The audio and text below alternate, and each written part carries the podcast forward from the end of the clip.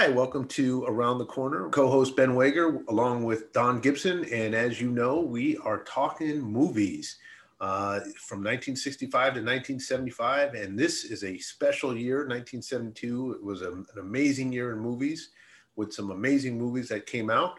Uh, but we neither one of us picked one of those amazing movies. Uh, although it could be argued that uh, there's some there's some uh, strong points to the movies we picked, but they weren't the super marquee 72 movie um, listing that you would expect maybe from this this year. Although both movies have uh, longevity and they have legacy, but let's let's go ahead and start by Don introducing your movie. Yeah, the film that I selected is a is a, a real favorite of mine and it's not a Hollywood film. I think well, we've done one non. We did a British film before, pretty well been in American.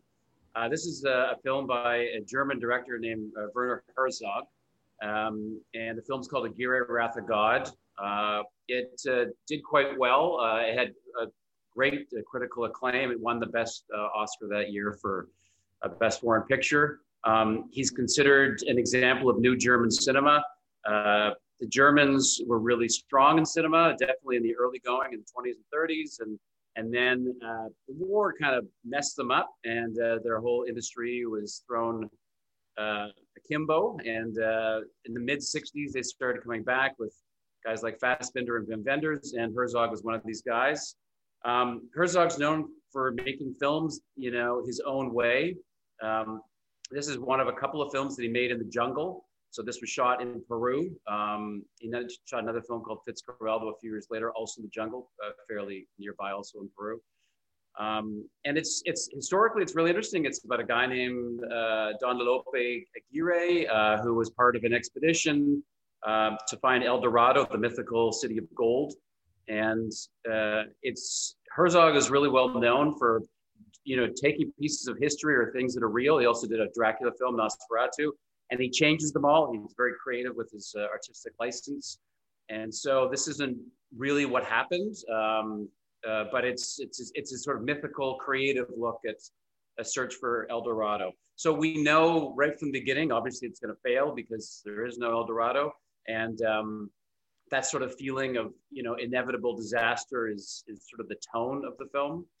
Uh, one of the so you you've mentioned a couple of times of seeing films. You remember really seeing the first time very well, and this is one of those films for me. Um, it was when I was older and you know I maybe early mid twenties, and I just saw this film on a little black and white television set, and I was sort of stunned by it. I just couldn't understand what it was all about, and what is this crazy film about all these conquistadors and it's fascinating because they're all in full you know uh, regalia and they're they have a, a, a, woman that's representing the, the, the, the, kingdom of Spain, and she's brought down in, uh, in, in, um, in, a, in, a, carriage. And it's crazy because they're in the middle of a jungle. Um, and so there's that sort of opulence that's set in the background against this raw jungle.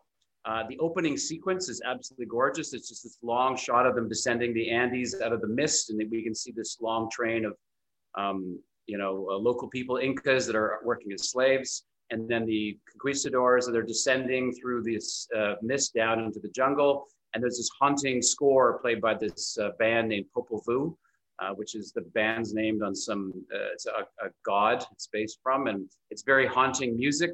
And the, the, film also ends with a really haunting scene very similar long shot haunting music. And we you know we see you know the expedition doesn't end so well. Um, so the, the, film is fascinating for many ways. It like it's just a great film to watch because it's a, it's a pretty interesting story of, of conquistadors lost the jungle and then you know they're they're dying and they're being chased by by uh, the local people and um, and there's obviously major dissension amongst them. They you know they the, the the the actual expedition is supposed to keep looking and then they realize you know 10 days into their expedition this is a disaster they should probably go back and so they sent a smaller expedition led by Aguirre. The larger one was read, led by a, named by a guy named Pizarro. And he leads a small expedition. They go out in these rafts. And this scene is one of the, the great scenes as well because there's like three rafts. So they're going down. They're really on a tributary of the Amazon. And it's a really tumultuous uh, a river with really large currents and going over, you know, rocks. And there's all sorts of, you know, it's, it's a pretty scary scene. And uh, there was no it, Herzog is known for shooting things just on the way he wants to shoot them. So in terms of security, um, if the rafts had flipped or anything happened, these people would be a lot of trouble because they're all wearing really heavy clothing. They're all wearing armor. No one has, there's no safety gear. There's no safety boats following them. And so when you watch the scene and you see them, they all look pretty terrified. You know, they're worried, you know, the characters are worried about going in the jungle, but the actors are actually terrified as well because they, if, you know, th- their lives are in mortal danger. And, but a Herzog liked that stuff. He's like, yes, I want to get mortal danger on the face of my characters. So um, that's a really effective scene. Um, I then, liked, um, you know, I liked, I liked the the. There was a lot of interest. That, that I mean, definitely, you're right. The movie had a, a, a Hollywood, non, kind of anti-Hollywood kind of thing to it. You know, it was it was obviously shot in a in a very economically efficient way. Um, shoestring. Yeah, shoestring, and um, you know, I read that they they shot the whole thing in sequence as well because you know they didn't really have um, a lot of other options. And uh, you know, there's a lot of interesting backstory to the, the, you know, it's almost the. It would have been very interesting to see a documentary on the making of this movie, you know, as a separate movie, you know, because there is a there is a huge amount of um, you know, I mean, understanding the history of this, you know, Pizarro, who was, you know, the essentially the most one of the most successful conquistadors. Uh, you know, I mean, when we think about the conquering of, of, of the New World, you know, Cortez, and then it goes Pizarro because he he conquered the entire Inca Empire with about 127 guys. You know, I mean, it was stunning what he was able to do, and um, and his success. And this little side story is very it's a, it's an interesting little side story because it's you know it, it shows the the I think it showed in a a very realistic way the struggles that these these people were under because I mean essentially, you know, all of these all of these men are driven by you know profit. There's no there's nothing else that these men these men joined this as as the uh, conquistadors to to profit because most of them were ex-soldiers who had fought in Spain during against the um, um, the the Muslims essentially to retake Spain. And when that war ended, they had all these soldiers and they didn't have anything to do with them, what to do with them. So that you know a big part of this this new world exploration was to you know uh, put these guys on ships and send them over to the new world and see what happens because that was you know they didn't have a lot of other options they were all you know looking for you know more opportunities to uh, do their career which was you know fighting for the most part and so you know they were driven by profit and the, you see you kind of see the the the motivation of a lot of the characters based on this idea of like okay you're the leader but man if you, if you can't get us where we need to go or you know, the allegiances were, were quick to switch. You know, it was very interesting how uh, Aguirre, you know, he had a very good understanding of the motivation and the pulse of the men that he was with, much better than uh, the other guy who he, um, the Ursua.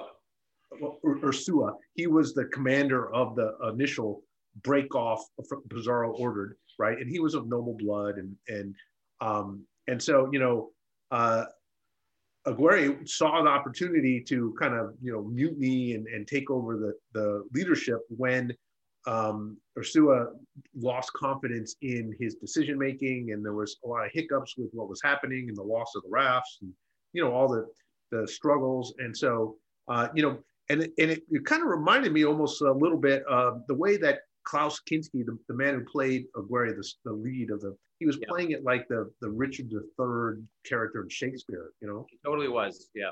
You know, and, and a lot and, of go ahead.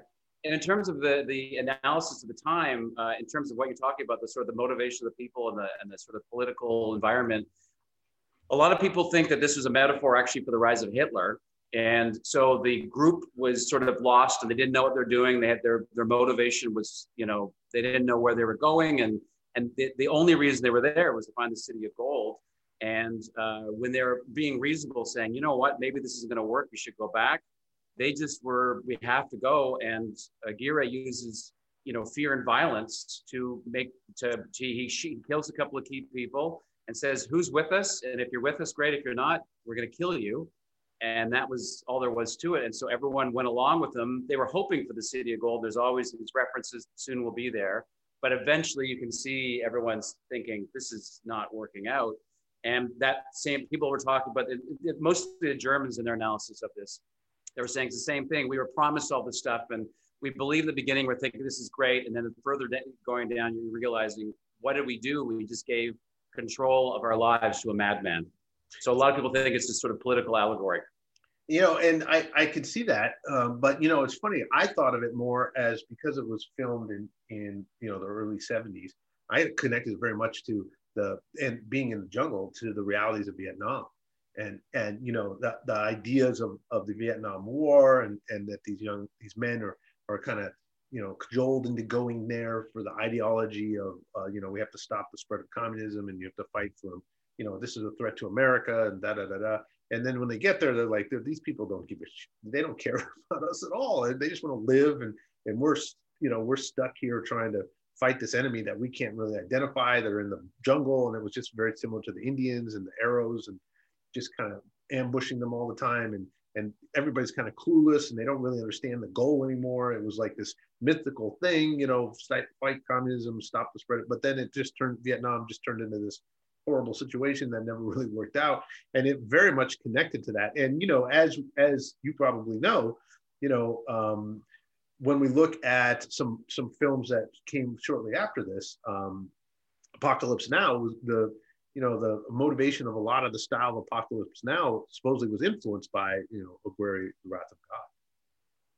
Yeah, I totally agree. I think it's just generally it's the idea of the you know the, the colonial mentality of we're strong and we have you know we have some sort of technology and we're just going to overpower whoever we show up against. And you know historically that worked. Uh, I mean, as you said, that they destroyed both the Aztecs and the Inca empires pretty easily with a lot of subterfuge and and they were really good at doing it. And I, but eventually, I mean, when we look at it lens from today and we look back at all these things, we're how misguided the the thinking is. Um, but and that's why I like the story so much because it's a very simple story, um, and you kind of figure out pretty quickly this is going to go really badly. But it's really kind of entrancing. The imagery, uh, lots of really great scenes, lots of a lot of stuff about the uh, the church is very strong representation in this film. There's a priest that's part of it. You think he's going to have good moral guidance. He, he gets basically nothing. And um, it's just a good sort of allegory for the way, you know, society works or is misguided. Um, you did mention about a documentary. There wasn't a documentary specifically made about this film, but there was a documentary called My Best Fiend, which is a documentary about the relationship between Herzog and uh, Klaus Kinski. He made five films with him. And Klaus Kinski is a, an incredibly intense person, and his their relationship is you know there's there's a rumor on on the set that Kinski was going to leave, and Herzog held a rifle to his head and said, "If you leave, I'm going to shoot you in the head." And you know, a lot of this is mythic, but that whole relationship people love talking about, and that, that's a great film in itself. My Best Fiend, all about their background.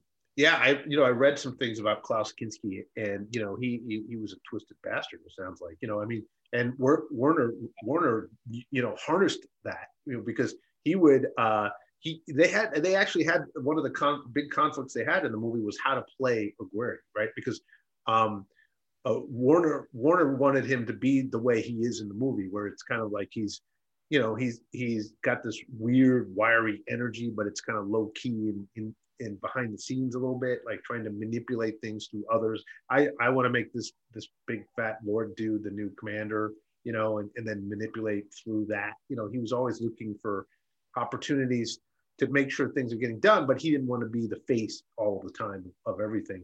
And and so that low key kind of uh, uh, sneaky energy that that he ended up playing wasn't what Klaus wanted to do. Klaus wanted to be like this raging maniac, right? Probably more the Hitler, you know, stereotype. And and there was huge conflict on the set because you know, you know, Klaus was constantly saying, no, no, I want to play it this way. And so uh, apparently Warner would just enrage him purposely before every shot just to get all that energy out. And then after he kind of calmed down, he'd shoot the next scene with him. And so he yeah. was manipulating his emotions. And it was horrible for the rest of the cast because the rest of the cast was suffering because I mean he was physically abusive, verbally abusive, total psychopath through the whole thing. And apparently, I mean, throughout his life, the guy was, you know, um, accused of, of, of being a sexual molester of his own children. And I mean, he's got a, a horrible history. His legacy is just it's destructively bad. Yeah. And he's he's not super well known in American culture. He's very well known in German culture. He's one of their, you know, he was a great film star and stage star from the 50s through the 70s. Um, uh, and, and so he was like, you talked about the shoestring budget. He, he, his salary was like a third of their budget. Everyone else was a no name. A lot of natives were hired and, and the major portion was him. And, uh, and it was the first time that, that Herzog worked with him. And so it was, it's really interesting how their dynamic started. And, and, and I, a lot of people think that Kinski resented Herzog because this film did very well critically and financially. And it may, kind of made Klaus Kinski's name in North America. And a lot of people were sort of like, oh, you're in Herzog's film. And he kind of thought it was his film. And he was quite a self-centered, difficult person to work with. So yeah, yeah, no, it sounds no, it sounds, and then you know, I never really, I mean, I didn't understand uh, the last scene with the monkeys. Yeah, well, do you do you have anything that you can share about that perspective? The idea is, I mean, actually, that's been sort of played with. The Simpsons did a variation of that that scene uh, years ago.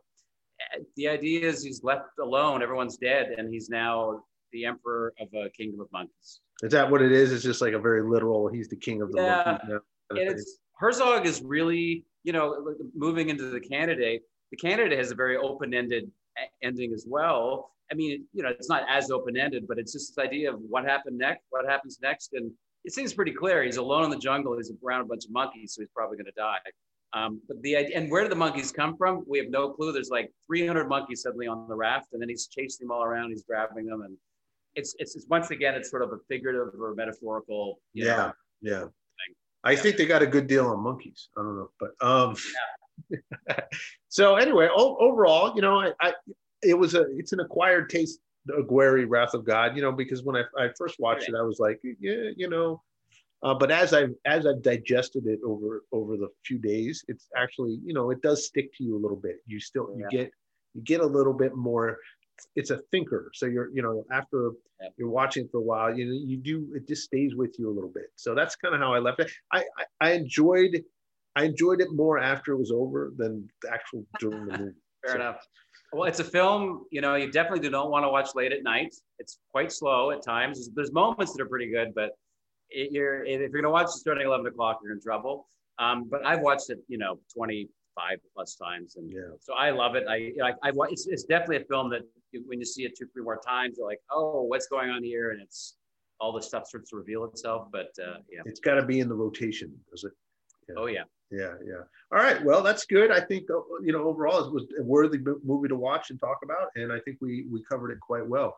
Uh, moving on to more of a mainstream movie, I picked The Candidate, which is a movie um, uh, starring Robert Redford, and uh, the director I believe was a guy named uh, what's his last name Ritchie.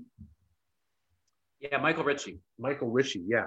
Uh, and it, you know, it's a, it's an, I picked it mostly because, you know, last week we were in a, the, a major election and I thought it would be interesting, kind of a, a topical movie. Uh, um, and uh, the, the, the, interesting thing is, you know, you really see um, the machine of politics is a big part of this movie. You know, it's really showing you how, you know, regardless of who the candidate is, there's a machine and there's a role and, and you are a piece in this, in this machine and you're going to be built into this thing that they want you to be so that you know you will match this uh, premise of, of what they want elected. And it was a time in our country with with television and and uh, more visualization of, of, of, of the pol- of the politicians that we're seeing that that machine has to you know it's looking for a good looking kind of of that robert redford look you know, which interesting enough is still, you know, we see that a lot even more, obviously, because you know people are more sensitive. But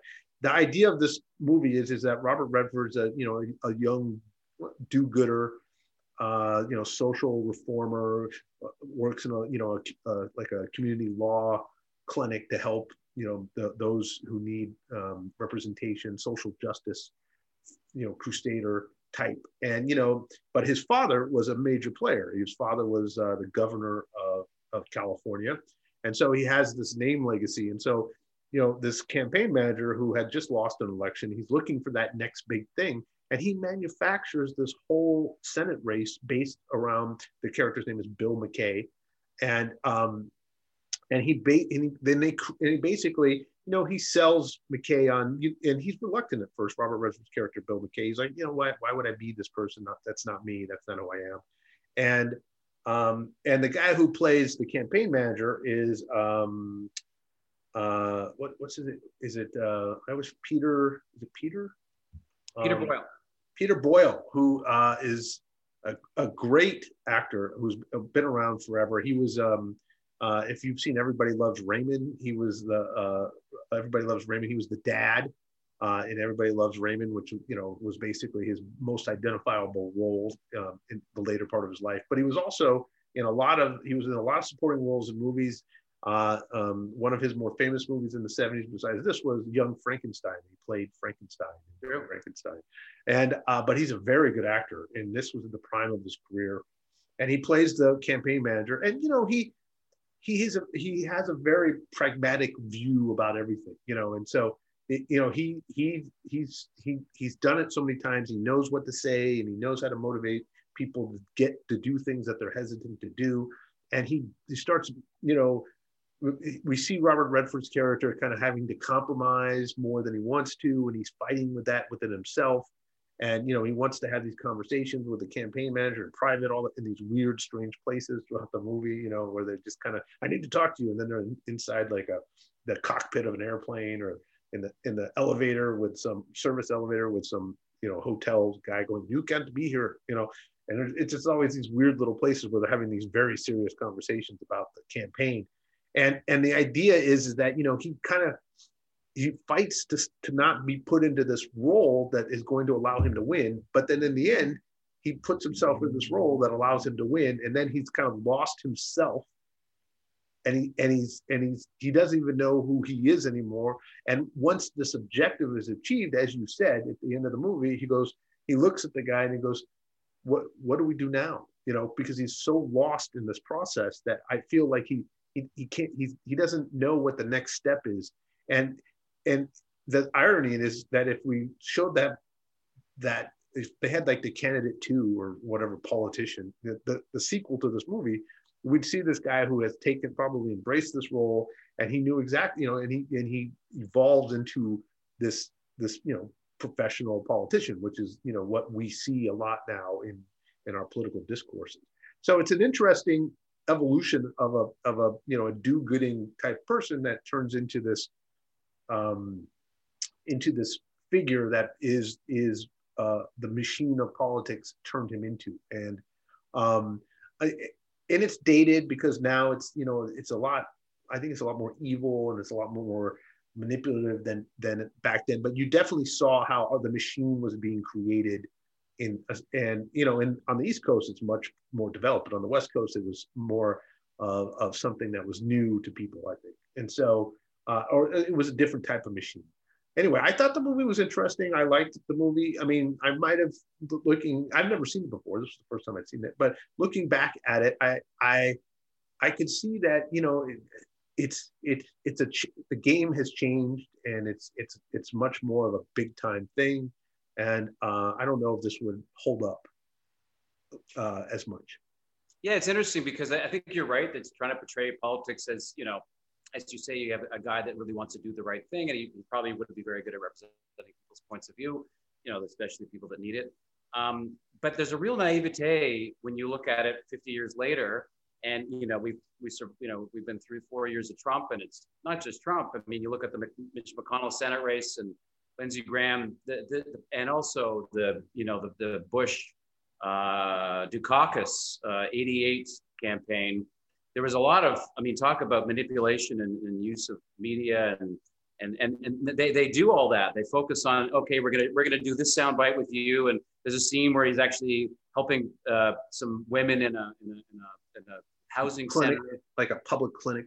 Yeah, and and they, and they don't want his help, and they're like, "What do you want here?" You know, there's two or three black women and him, and there's this awkward moment, and we're like, and they're trying, okay, we're not going to use that. We're going to use other stuff, and and we're like, okay, I mean, you know, this is the the, the manipulation of political campaigns has become an awful lot more insidious and uh, sophisticated than what they're portraying here. But the, definitely, as you said, the same sort of feeling of what the political world is like you know, the guy he's running against, this incumbent governor who is just Mr. Slick. And you know, there's a forest fire. He shows up 10 minutes later in a helicopter and he does the press conference and he promises aid and he leaves. And he's, he's this well-oiled machine. And he's shown as like the, you know, the, the system that, that you, it'll never be broken. Uh, but the funny thing here is, you know, we, as you said, we have people like that, McConnell and, and, and Lindsey Graham, that people went in to change it and they still got destroyed by 15%. And even though each campaign had $40 million behind it. And so there's a naivete that if you just get the right campaign manager and you know how to manipulate things, you'll bring down the, you know, the evil guy that's been there for too long. Yeah, I think, you know, I mean, it's, it's not just a Republic thing. I think it's also a Democrat thing. I mean, it's, you know, in our country now, the way things work is, you know, most political races aren't even competitive because they've gerrymandered the, the boundaries and the Senate races are different um, because it's a statewide race. And this was a Senate race, um, by the way. And, um, and so it's, it's set up a little differently because they've got to, but I mean, the idea of, um, you know, the machine backing the candidate, uh, it, you know, it, you can't run these things if you don't have that machine behind you because, you know, the yeah. money right now is, you know, it costs, you know, tens of right. millions of dollars to, to run uh, uh, a House of Representative campaign, but you know it can be a hundred million dollars for a Senate campaign now, especially in a larger state. And you know, and the presidency is a couple billion dollar kind of thing now, and it's just crazy. You know, the money that's involved, and you see that a little bit in this um, because you know he has to go to these fundraisers. He's got to pretend to kind of be this other person, and sometimes he goes off script, and all of his his handlers just wince and usually it works for him because he's you know he's so charming and handsome and he can play it off but you know they a lot of they get upset because he's why did he say that? You know that and he was just being real. He was like showing him his, his previous real self you know and they're like pissed off that he, he even would dare to do that you know. And a lot of times you know he was saved because of some situation like his father swoops in and decides to endorse him and that saves him after a debate where he kind of went off the script and and gave the other guy a lot of opportunities to uh, you know kind of close out the debate. And uh, you know, but you but you see that when he tries to show his real self, everybody gets upset. And so when he plays the role, he's and he's going down the right path that was predestined by this machine. You know, then the success he feels that success, and it kind of tampers down a little bit more of him being real every time. Well, one thing I found quite interesting in this film was the portrayal of his wife and his relationship with his wife because in the beginning we see her and she seems to be pretty, you know, she's artistic. She's a photographer. We see her doing that. That kind of vanishes pretty quickly. And she, and then when she hears that he can run for Senate, she kind of, she comes across as, oh, hey, I could move to Washington and be a senator's wife. And she sort of gets into that. And then their relationship sort of is, there's moments where there's passion, but otherwise he's just busy doing what he's doing. And there's this really odd scene where he, you know, they're looking for him. And then and then if we're going down the hotel hallway and then like a campaign woman working the campaign comes out of the hotel room and he comes out five seconds later. So it's pretty it's definitely implied that they were off you know. Oh yeah yeah, yeah. he had an affair. Yeah that was definitely that was that was not developed at all. There's just that scene and then we're moving on and like okay that was just something that happened. It was yeah. of, well i mean in the the guys waiting in the in the room for him they're talking about it like they they they're kind of they're you know they're kind of oh he's got he's he's you know he's not available right now. You know because remember they said oh you know his his car is running late and some woman goes no he's in the hotel. And then you know some yeah, yeah and then you know I, just, I thought that whole thing was really interesting because they just and that that but that character we don't really see her again. It was just you know he's on the we road see, now we see her periodically. There's like these little glimpses of attractiveness. You know it it develops a little bit at the beginning you know, she's kind of he exactly. gave at her longingly kind of thing. And yeah. she's she's around the handlers at you know at certain events. She's definitely around, but you know, it, and it's the funny thing is is that you know that's happening so much, and it you know because Kennedy was you know that was Kennedy kind of blew that up because he was like a woman's man, you know, and there was all these you know affairs. But I mean, every you know everybody everybody knows these guys were all playing around, and you know the more the television era shows up and the more the media has access, then we, you know, Clinton gets caught and, you know, there's so many, there's, yep. there's so many, you know, I mean, now it's like, oh, I fucked a porn star and paid him off, you know, whatever, you know, Trump is like broken the, just taking that down, you know? And so it's so funny that it's, it's now it's, I mean, it's Trump is a horrible, you know, obviously some people, and you know, probably both of us would say that he wasn't what we consider to be the role model for children as a president. You know, I want my kid to be the next president, but not that president. You know what I mean? Yeah, definitely. I just, in terms of the film, I was really interesting how they just underplayed it. It was just like there, and it wasn't really part of the narrative. It just happened, and then we moved on to something else. It's part um, of the it's part of the business. You know, they just the said that's just part of the game. You know? Yeah. And so. in terms of his portrayal, I see so much Robert Kennedy and the way they portrayed him being yeah. a man of the people, an attractive guy, you know, very sharp and charming, and you know, meeting people and everyone, you know, all the young girls wanting him to sign their oh, bodies oh, yeah, and stuff, and and the, the, the hysteria at, at, at, the, the press conference, the the press event, the political events later on. And there's a there's a big there's a big one where there's he's surrounded by when he's making a speech, and it looks I could you know this was done in '72 and Kennedy was killed in '68, and it, for me, it just seemed like, man, that seems modeled exactly after what would what happened if Kennedy wasn't killed, and maybe, hey, he would have been a senator in in uh, in California. Who knows what would have happened next? You certainly you certainly got the sense like, is there going to be some shooter at some point? you know, it just it felt like that. But overall, you know, it's an interesting movie. It certainly kind of it, it, it kind of projects a little bit of the future of politics that you know because it wasn't you know even now today we're seeing all that stuff elevated to the 10th degree you know so uh, it, it did kind of give us you know when we look at it now it's almost like a history yeah.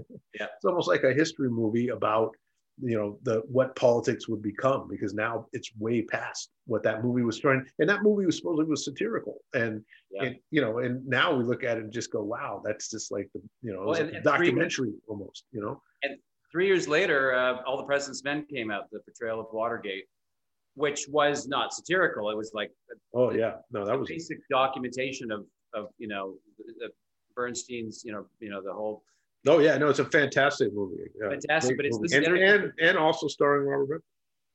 Starring Robert Redford and Dustin Hoffman. Yeah. so yeah. this is like precursor to an awful lot of political films that have followed, I guess. Yeah, absolutely. I mean, absolutely, and we see a lot more of the political uh, genre, you know, coming out of these uh, the early '70s, and then you know, and all the way up. But, you know, we still every once in a while we get these big blockbuster political movies that are still coming out. So, oh yeah, definitely impacted the whole uh, future of filmmaking in, in one area, you know. So, so overall, I'd say these were uh, two interesting movies we picked, and uh, you know they were worth seeing again or seeing for the first time. And definitely, uh, you know, I would I, I would recommend both these movies to to people who are curious and risk takers and want to learn a little bit uh, about um, you know the various aspects of of different cinema or different times. And so, you know, um, I I I was very satisfied and um, Glad to hear it. Yeah, yeah. I'm glad we I'm glad we explored these because it was easy to go to The Godfather or, a Cabaret, one of these big blowout movies from that time. But you know, we both took movies that were not necessarily the movie from 1972. You know. Yep. So uh, next, I think we're going to go on to uh, 73 to 75, right? That's good. Yeah. All right. Well, thanks uh, for listening. And Don, it was good seeing you again. And I'll see you next Great time on the corner. All right, buddy. See ya. Bye bye.